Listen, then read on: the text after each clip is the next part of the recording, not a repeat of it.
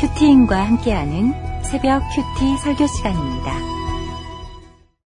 또 하루는 하나님의 아들들이 와서 여호와 앞에 서고 사탄도 그들 가운데에 와서 여호와 앞에 서니 여호와께서 사탄에게 이르시되 내가 어디서 왔느냐 사탄이 여호와께 대답하여 이르되 땅을 두루 돌아 여기저기 다녀왔나이다 여호와께서 사탄에게 이르시되 내가 내종 욥을 주의하여 보았느냐?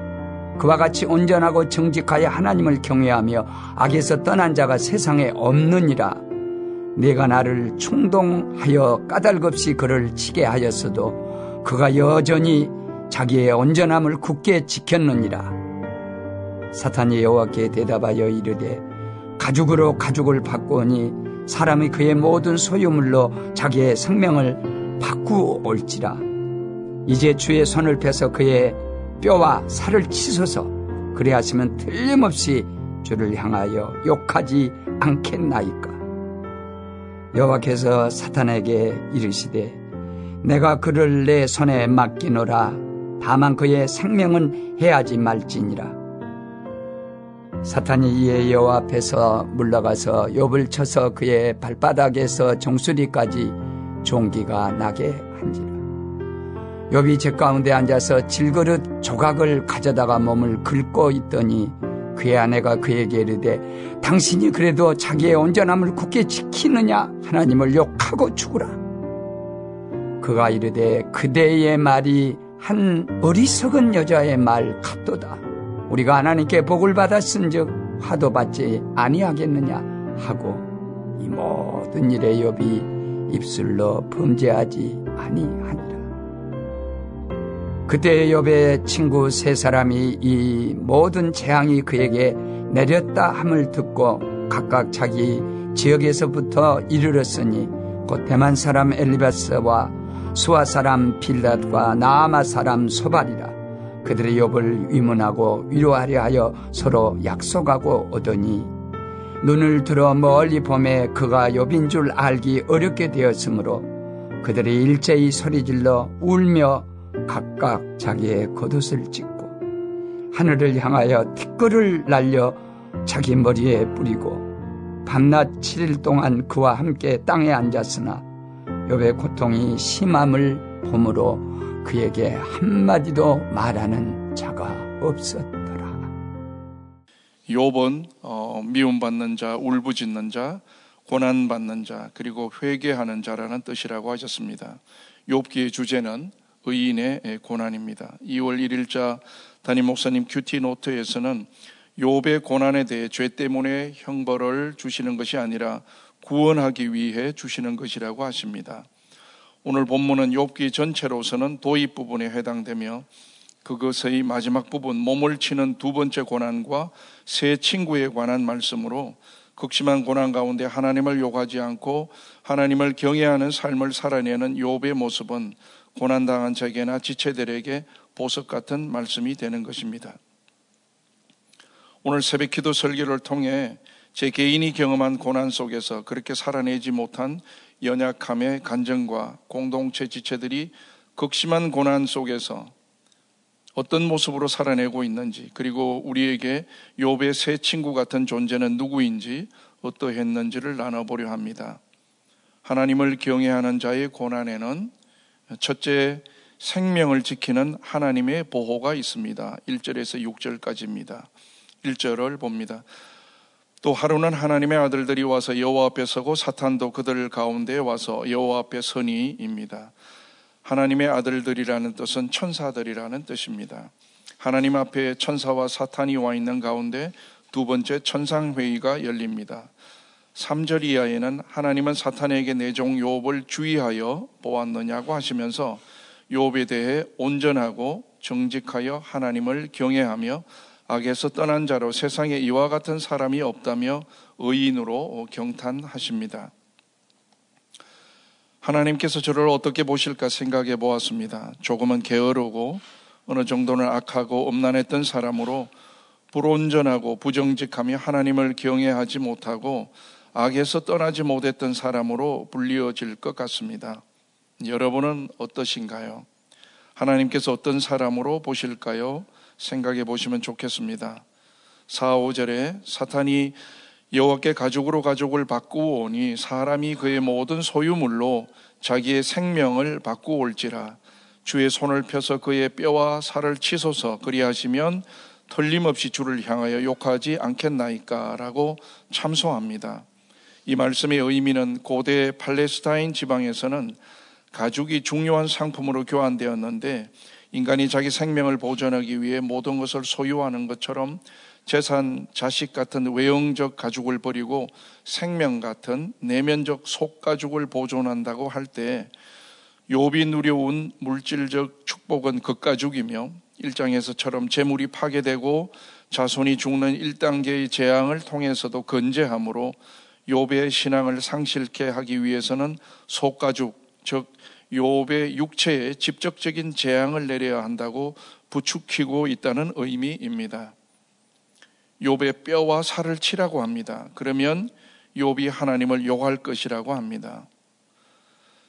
공무원이신 아버지께서는 제 유년기 즈음 고향으로 돌아오셔서 겨울에 어, 도마도 오이 참외를 생산하는 선진기법의 농장을 운영하시고 가수원과 전답 등 많은 토지를 소유하시는 분홍으로 지내시다가 제가 청소년 시절 저와 형제 자매들의 교육을 위해 도시로 유학 보내면서 친구분의 사금융회사 투자 손실 등 여러 번의 손해로 재산을 거의 다 잃게 되셨는데 아버지 어머니는 어, 자녀들이 공부하기 위해 거주하는 조그마한 아파트로 이사 올 만큼 가난을 어, 경험한 저로서는 동방에서 제일 큰 부자 요업의 고통이 얼마나 아, 클 것인지 충분히 이해하게 되는 것입니다.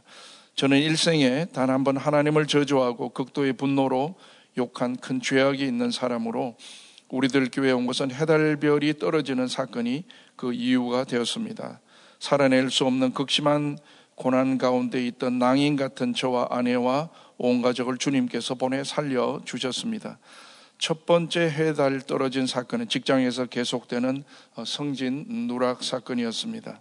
좋은 실적을 유지하고 상사와 친근하게 지내는 저로서는 성진은 관심거리도 아니라는 생각으로 지내왔는데 연말 발표 명단에 제 이름이 없음을 보면서 자존심 상하는 힘든 시간도 있었지만 어울려 유혹 문화를 절개하지 않는 내 우월적 자존심이 주위의 사람들에게 마음을 얻지 못하는 교만으로 비춰지고 있을 것이라는 생각에 몸을 더 낮추게 되었을 뿐 내 삶의 주관자이신 주님을 원망하지는 않았습니다. 두 번째 달 떨어진 사건은 제 외도의 사건이었습니다. 교통사고로 돌아가신 오빠의 사건이 마음 깊숙이 고통으로 자리 잡아 심적으로 미약해, 미약해진 아내는 제 외도 사건으로 인해 심한 불면 우울증이 가중되어 오랜 기간 치료를 반복하고 입원하기도 했고 제게 쏟아지는 원망과 계속되는 비난으로 삶이 고통스러웠지만 제가 하나님과 아내와 자녀를 속인 결과로서의 책벌로 받아들였을 뿐 그 힘겨운 상황 자체를 원망한 적은 어, 없었습니다. 그의 동시에 발생된 이전 교회 내부 분쟁과 갈등은 제 인생의 별이 떨어지는 세 번째 사건이 되었지만 이 역시 누구에게 책임을 전가하거나 하나님을 원망한 적은 없었습니다. 직분자가 주님의 길에서 바로 서 있지 못해 받는 책벌이라고 여기고 당연한 것으로 받아들였습니다. 그러나 말씀대로 단 한 번은 주님을 원망하고 격하게 발악하며 소리질러 욕한 적이 있는데 그것은 하나님의 존재를 100% 믿지도 않았던 제게 극심한 고난이 왔을 때 하나님께서 그 고통을 허락하셨다거나 외면했다는 이유로 그 책임을 하나님께 돌리고 악을 쏘아 올렸습니다. 그것은 결혼 직후 우리 집을 방문한 둘째 처남께서 저와 차량으로 이동하던 중 얼음길에 미끄러진 차량 전복 사고로 돌아가신 사건이었습니다. 유럽에서 학위를 마치고 은사의 주선으로 선을 어, 보시고 우리 집을 방문했다가 일어난 사고이기에 그리고 내가 차량과 투어를 주선한 책임으로 인해 더욱 고통스러웠습니다. 그 처남에게 희망을 걸었던 처가댁의 슬픔을 보며 차라리 같이 덜한 내가 죽는 것이 옳았다는 말로 아파하며 하늘을 향해 하나님을 향해 욕하며 삿대질하며 달려들었던 것입니다. 하나님이 살아계신다면 어떻게 이렇게 할 수 있어요라며 미친 사람같이 울부짖었습니다. 주를 향해 욕하지 않겠나이라 않겠나이까라는 사탄의 참소에 지고 자학하며 분노가 되어 스스로 악하게 된 것입니다. 그러나 하나님께서는 욥에 대해 말씀하신 것처럼 다만 그의 생명은 해하지 말지니라로 위험의 순간에서 저를 살려 구원받게 하시고 생명을 해하지 않으셨으므로 오늘에 이르게 하신 것입니다. 생명을 지키신 하나님께 할 말 없는 인생이 되었습니다. 적용 질문입니다. 주님을 욕한 적이 있는가요? 어떤 이유에 있었가요? 어떤 이유에서인가요? 여호와께서 사탄에게 성도님의 생명은 해하지 말라는 말씀을 온전히 믿는가요? 둘째, 경외하는 자의 고난에도 입술로 범죄하지 않습니다. 7절에서 10절까지입니다. 7, 8절입니다. 사탄이 이에 여호와 앞에서 물러가서 욥을 쳐서 그의 발바닥에서 정수리까지 종기가 나게 한지라 욥이 제 가운데 앉아서 질그릇 그 조각을 가져다가 몸을 끓고 읽더니입니다. 사탄은 고통스러운 많은 질병 가운데 왜 종기라는 질병으로 고통을 주었을까 생각하게 됩니다. 5절에 뼈와 살을 치라고 어, 했는데 살을 친 것입니다. 6.25 전쟁 직후의 제 유년기에는 음, 피부병 질환이 많았습니다. 의료적 혜택을 기대할 수 없는 빈곤한 시대여서 친구들 얼굴에는 버짐이 또 머리에는 혹이 예, 제 몸에도 종기가 아, 있었는데 너무 가렵고 고통스러워 야생 약초를 바르다 부모 손에 이끌려 독일 신부님이 운영하고 있는 산속 나환자 촉에 가서 피부 요약을 얻어먹는 것입니다. 요번 온몸 전체 진물과 고름이 나는 악창, 악성 종기 피부병으로 극심한 가려움의 고통을 일시나마 진정시키려는 반대 자극제 의도로 깨진 기와장 같은 질그릇으로 몸을 긁는 것이었는데 극도로 처참함을 느끼게 합니다. 9절에 아내는 하나님을 욕하고 죽으라고 합니다. 이 아내의 일갈은 사탄의 책략에 동족해 하는 것입니다. 그러나 욥은 하나님께 복을 받았은적 화도 받지 않겠냐면서 이 모든 일에 입술로 범죄하지 않았습니다. 하나님을 욕하고 죽으라고 한 욥의 아내는 자녀 교육에 집중하고 풍요한 환경에서 고급 문화 고품격의 삶을 향유하는 전형적인 귀부인이었을 것입니다. 부요한 귀부인이 모든 소유와 혈육을 잃고 부자 남편이 악창에 걸려 생사의 귀로에서 절망과 좌절의 벽에 부딪히는 모습으로 보여지자 이와 같은 탄식조의 말을 쏟아내는 것이었습니다. 당신이 지금껏 신앙을 고수해 왔으나 무슨 소용이 있는가? 그 결과 당신은 오히려 지금처럼 비참한 고통에 빠져 있지 않은가라는 것인데 지금이라도 배반하라는 뜻이 내포되어 있는 것입니다. 요배 안에는 신앙을 통해 유익과 세속적 가치관의 물질의 복을 누리고자 하는 기복적 단계에 머물러 있었으며 가장 큰 죄악은 하나님을 욕하고 죽으라는 말을 내뱉쳐 하나님의 이름을 모독하는 죄악을 저지른 것입니다.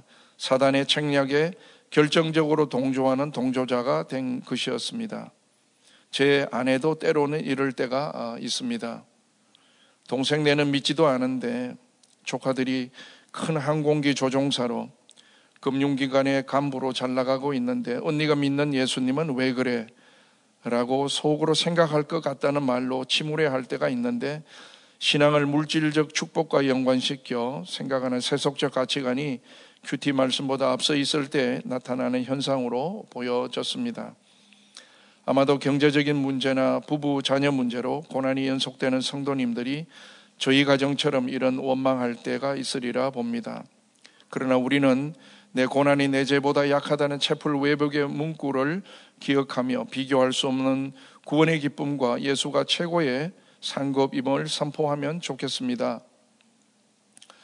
목사님 욥기 강의 설교에 나오는 예화에 보면 경제적 고난으로 고속도로 중앙 분리대를 받았으나 살아 다음 날 출근하던 중 채필 외벽에 그럼에도 살아냅시다 라는 문구를 보고 목사님께 이메일을 보낸 한 남성이 목사님의 답신을 받아들고 그 주간 주일 부활 전도 축제에 왔는데 목장이 들어부터 살릴 것이라고 말씀하시는 애화가 있습니다.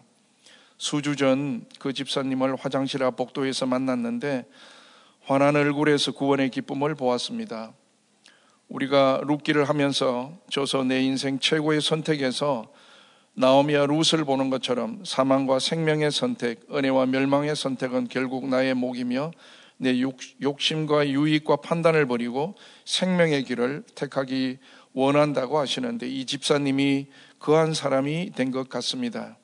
채플 외벽의 슬로건 그곳에 적지 않은 간정이 개아시가 본 불말과 불병거가 있습니다. 지난 1월 외부 강사로 오신 홍정길 목사님의 설교에서 올 한 해 어떤 복을 받기를 원하는가라는 질문에 저도 자문해 보았는데 청소년부 시절 주보 만들고 찬양하던 딸이 사위와 함께 구속사의 말씀을 사모하여 주일 수요 예배 오고 목장 가고 아들이 목자 사명을 가지고 사명 감당할 환경도 열어주시기를 바라는데 아마도 저 같은 시니어 부모 성도님들이 동일하게 자신들의 죄를 회개하며 강구할 것으로 봅니다. 욥 같은 극심한 고난 중에도 일상을 살아내는 성도님들을 보면 귀한 믿음이라는 생각을 하게 됩니다. 지난 송구 영신 예배 때 다시 만난 10년 전 모곤이었던 한 시니어 집사님은 강남에서 부유한 삶을 살았으나 점진적인 재산 유실로 채플에서 한 시간여 거리에 작은 집을 지어 살고 계셨는데 지난 11월경 벽난로 화재로 전 재산이 전소하여 오갈 곳 없는 상태에서 정부 재난 피해 구제 제도에 의해서 단기 3개월만 거주할 수 있는 아파트를 제공받아 거주 중이신데 송구영신 예배 이틀 후 신방에서 지난해 교회 표회인 이제는 안심하라는 사도행전의 말씀을 설명하고 화재로 인해 배 같은 집은 불타 부서졌고 그 이전에도 재산을 잃으셨지만 위험으로부터 살아 예수님 멜리데섬 우리들 멜리데섬에 걸린 것은 주님의 각별한 구원의 은총임에 틀림없다고 해석해 드리고 올해 새 표어처럼 내 거주할 처소를 잘 세우는 한 해가 되자고 나눔하고 기도해 드린 적이 있었습니다. 이 시니어 집사님은 목자님인 따님에게 이제는 우리들 교회에서 예배드리는 평안한 삶을 살고 싶다는 고백을 했다고 합니다. 특히 그 아내 집사님도 화재 후속 조치로 힘겨운 삶을 살아내시는 가운데 입술로 범죄치 아니하고 하나님을 욕하거나 원망하지 않고 예배와 목장 올 수 있는 믿음 가지셨음이 얼마나 감사한지 고난 받아보지 않은 분들은 알 수 없는 비밀이 되었다고 생각했습니다.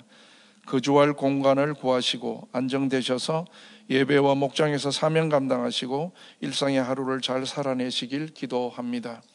적용 질문입니다. 내 고난이 내 죄보다 약하다는 채플 외벽 표어에 이해가 되는가요? 욥처럼 하나님께 복을 받았은 적 화도 받지 않겠느냐고 고백할 수 있나요? 셋째 경어해야 하는 자의 고난에는 소리 질러 함께 우는 지체들이 있습니다. 11절에서 13절입니다.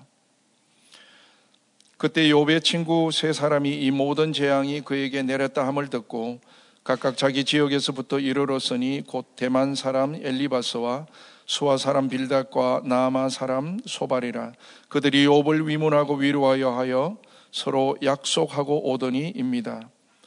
드디어 욥의 세 친구가 등장합니다. 엘리바스는 심판하는 자, 빌닷은 논장하는 자, 소발은 지적이는 자의 뜻을 가진 사람들이라고 하십니다. 이들 모두는 상당한 학식과 재물과 명예를 겸비한 자들로 정확한 논리와 풍부한 지식을 동원하여 앞으로 욥과 변론을 펼칠 것인데 이른바 당대의 석학들인 것입니다. 12절에서 13절입니다. 눈을 들어 멀리 보매 그가 욥인 줄을 알기 어렵게 되었으므로 그들이 일제히 소리 질러 울며 각각 자기의 겉옷을 찢고 하늘을 향하여 뒷걸을 날려 자기 머리에 뿌리고 밤낮 7일 동안 그와 함께 땅에 앉았으나 욥의 고통이 심함을 보므로 그에게 한마디도 말하는 자가 없었더라입니다. 본문에 나타난 세 친구들이 울고 옷을 찢고 뒷걸을 머리에 뿌리는 일련의 행동은 극도의 슬픔을 표현하는 행위인 것입니다. 당대의 석학이요 재력가인 이들이 이렇게 슬퍼했다는 것은 참된 우정의 발로임에 틀림이 없을 것입니다. 특히 이들은 주변의 이목이나 체면에 연연해 하지 않고 고통당하는 욥에 대한 진실한 연민의 정과 비탄의 감정을 표했던 것입니다. 이렇듯 욥의 친구들은 순수한 동기에서 욥을 방문했으며 욥을 위로하기 위해 많은 노력을 경주하는 모습을 보게 하십니다. 1, 2월로 큐티 묵상 가이드 편을 보면 욥기 친구들에 대해 설명하는 부분이 있습니다. 이들의 공통된 생각은 고난은 죄악의 벌이라는 것입니다. 이것이 틀린 말은 아니지만 그러나 이렇게 옳고 그름만 따지는 태도로는 고난 중에 있는 친구들을 위로할 수 없다고 설명합니다. 세 친구에 관한 논쟁과 요업의 답변에 대해서는 이후 말씀의 순서 맡은 사역자, 장로, 관사님들께서 심도 깊게 다루시겠지만 저는 오늘 본문에 나타난 대로 위문하고 위로하기 위해 요업을 찾아온 세 친구가 우리들에게는 누구인지 목장에서 새 친구 같은 목은 지체들 간에 경험했던 기억들을 통해 소리질러 우는 지체들의 모습의 본문을 함께 묵상해 보기를 원합니다. 작년 일에 제 목장에는 청년 아들이 이 감옥에 갇혀 있는 힘든 고난의 집사님 부부가 있었습니다.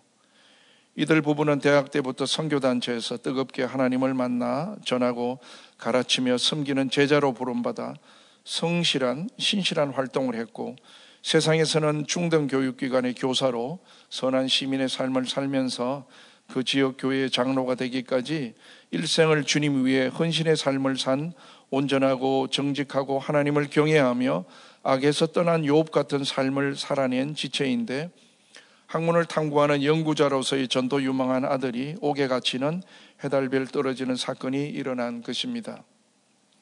사건은 본인의 의도와 무관하게 연구 과정에서 주위의 오해를 받아 억울하게 구금된 것인데 이 아픔 상처가 별이 되어 이 집사님 부부는 아들이 다니던 우리들 교회에 와서 등록하고 매주일 예배와 수요 예배 그리고 목장에서 구속사의 말씀으로 살아내면 물론 큰아들 부부와 손자들도 예배에 출석하는 온 가족의 구원의 사건이 된 것입니다.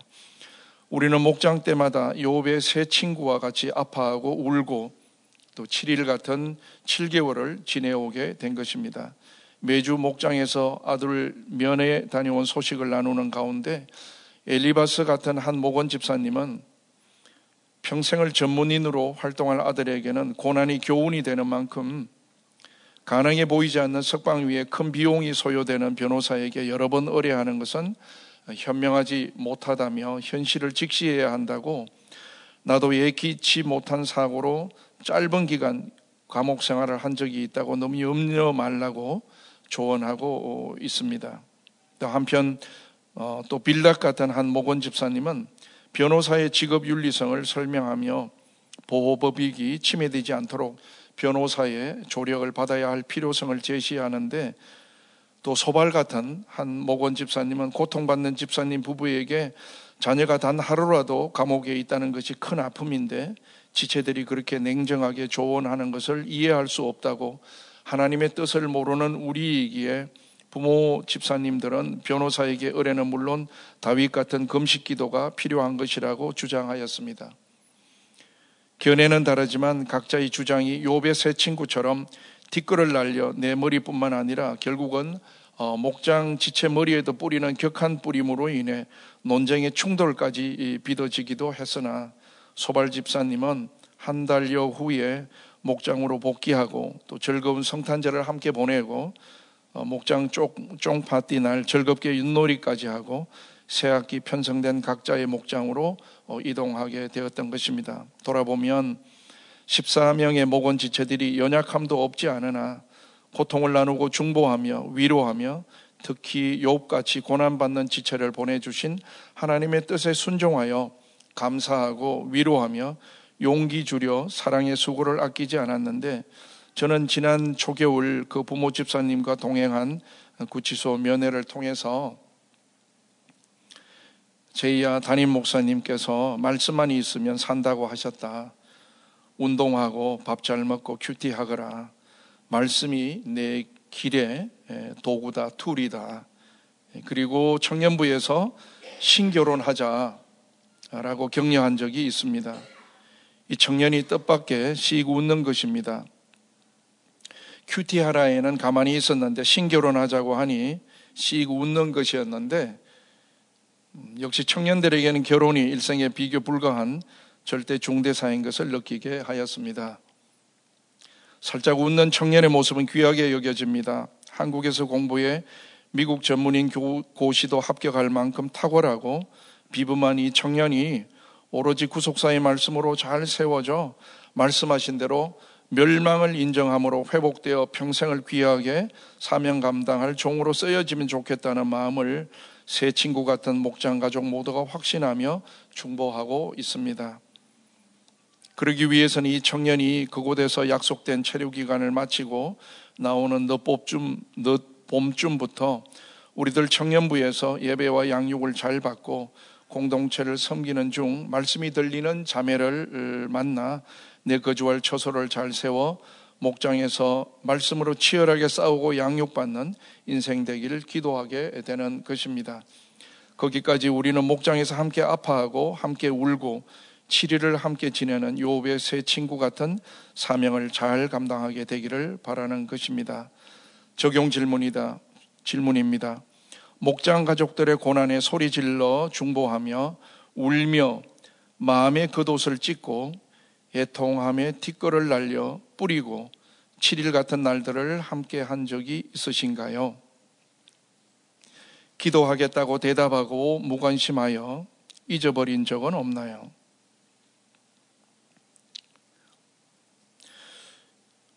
지난해에도 언제, 언제나처럼 영적 울림이 큰 말씀이 흥황하던 해였습니다. 표대로 사도행전을 통해 이제는 안심하라가 이루어졌으며 특히 하반기에는 후한 선물의 기쁨과 함께 개아시 같은 우리에게 믿음의 눈을 열어 불말과 불변교의 간정들 하나님의 군대를 보게 하는 큰 은혜를 경험하게 하셨습니다. 2024년 새 표대로 말씀으로 내 거주할 처소를 잘 세우는 한 해가 되기를 바라게 됩니다. 개인적으로 저는 판교채플 SG국 본부장이라는 중요한 섬김의 자리에 부름을 입었습니다. 영적으로 연약하고 악하고 음란한 죄인이었던 제게는 감당할 수 없는 벅찬 사명인데 노인이 가난 속에서 빵 한 조각에 두 손 모아 감사 기도하는 유화, 명화, 은혜 처럼 구원에 감사하며 교회와 목사님과 성도님들을 위해서 기도하는 거룩한 손 큐티 말씀으로 내면에 거주할 처소가 잘 세워지는 인생 되기를 바라고 있습니다. 말씀을 맺겠습니다. 하나님을 경외하는 자의 고난에는 생명을 지키는 하나님의 보호가 있습니다. 그런 사람은 입술로 범죄치 않으며 소리 질러 함께 우는 지체들이 있습니다. 우리들 목장이 있습니다. 네, 기도하겠습니다.